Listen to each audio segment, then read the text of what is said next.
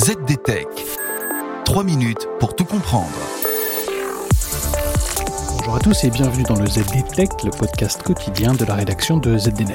Je m'appelle Guillaume Sariès et aujourd'hui, je vous explique comment Google vient d'établir le nouveau record du calcul du nombre pi. trois, quatorze, quinze, quatre-vingt-douze et la suite. Combien de temps faut-il pour calculer cent trillions de chiffres derrière la virgule du nombre pi? Eh bien, demandez à Google. Emma Aroka Iwao, employée par Google Cloud, la filiale Cloud Computing de Google, a établi un nouveau record mondial pour le calcul du plus grand nombre de chiffres de pi. Il s'agissait bien évidemment, au-delà du record, de démontrer la puissance des systèmes de calcul en mode cloud de Google. Depuis quatre mille ans, mathématiciens et scientifiques s'efforcent de calculer les chiffres de pi. Une des plus anciennes approximations de pi se trouve sur un papyrus égyptien. En moins mille huit cents avant notre ère, son auteur était parvenu à calculer deux décimales après les virgules, soit trois virgule quinze. Au quatorzième siècle, l'astronome perse de Samarcande, Jemchid al-Kashi, utilise la fameuse méthode d'Archimède pour calculer une valeur approchée à quatorze décimales exactes.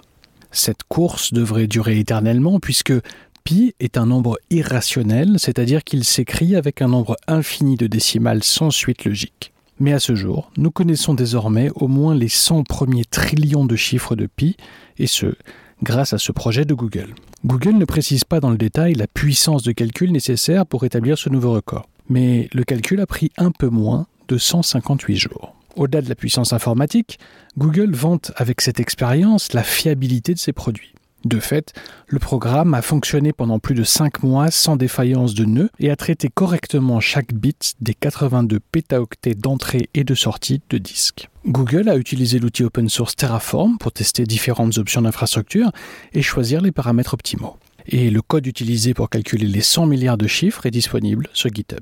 Si vous avez le temps, la séquence complète des chiffres calculés par Google est disponible en ligne. Ce nouveau record bat celui établi en deux mille vingt et un par des scientifiques suisses qui étaient parvenus à calculer la constante mathématique à soixante-deux virgule huit trillions de décimales. En deux mille dix-neuf, l'antépénultième record était, lui, de trente et un virgule quatre trillions de chiffres et le calcul avait pris cent vingt et un jours. Donc le calcul de Google a pris deux fois moins de temps. Pour finir, sachez que la cent trillionième décimale de pi est zéro. Merci Google. Et voilà, normalement on a fait le tour du sujet. Pour en savoir plus, rendez-vous sur z d net point f r et retrouvez tous les jours un épisode du ZDTech sur vos plateformes de podcast préférées. ZDTech, trois minutes pour tout comprendre.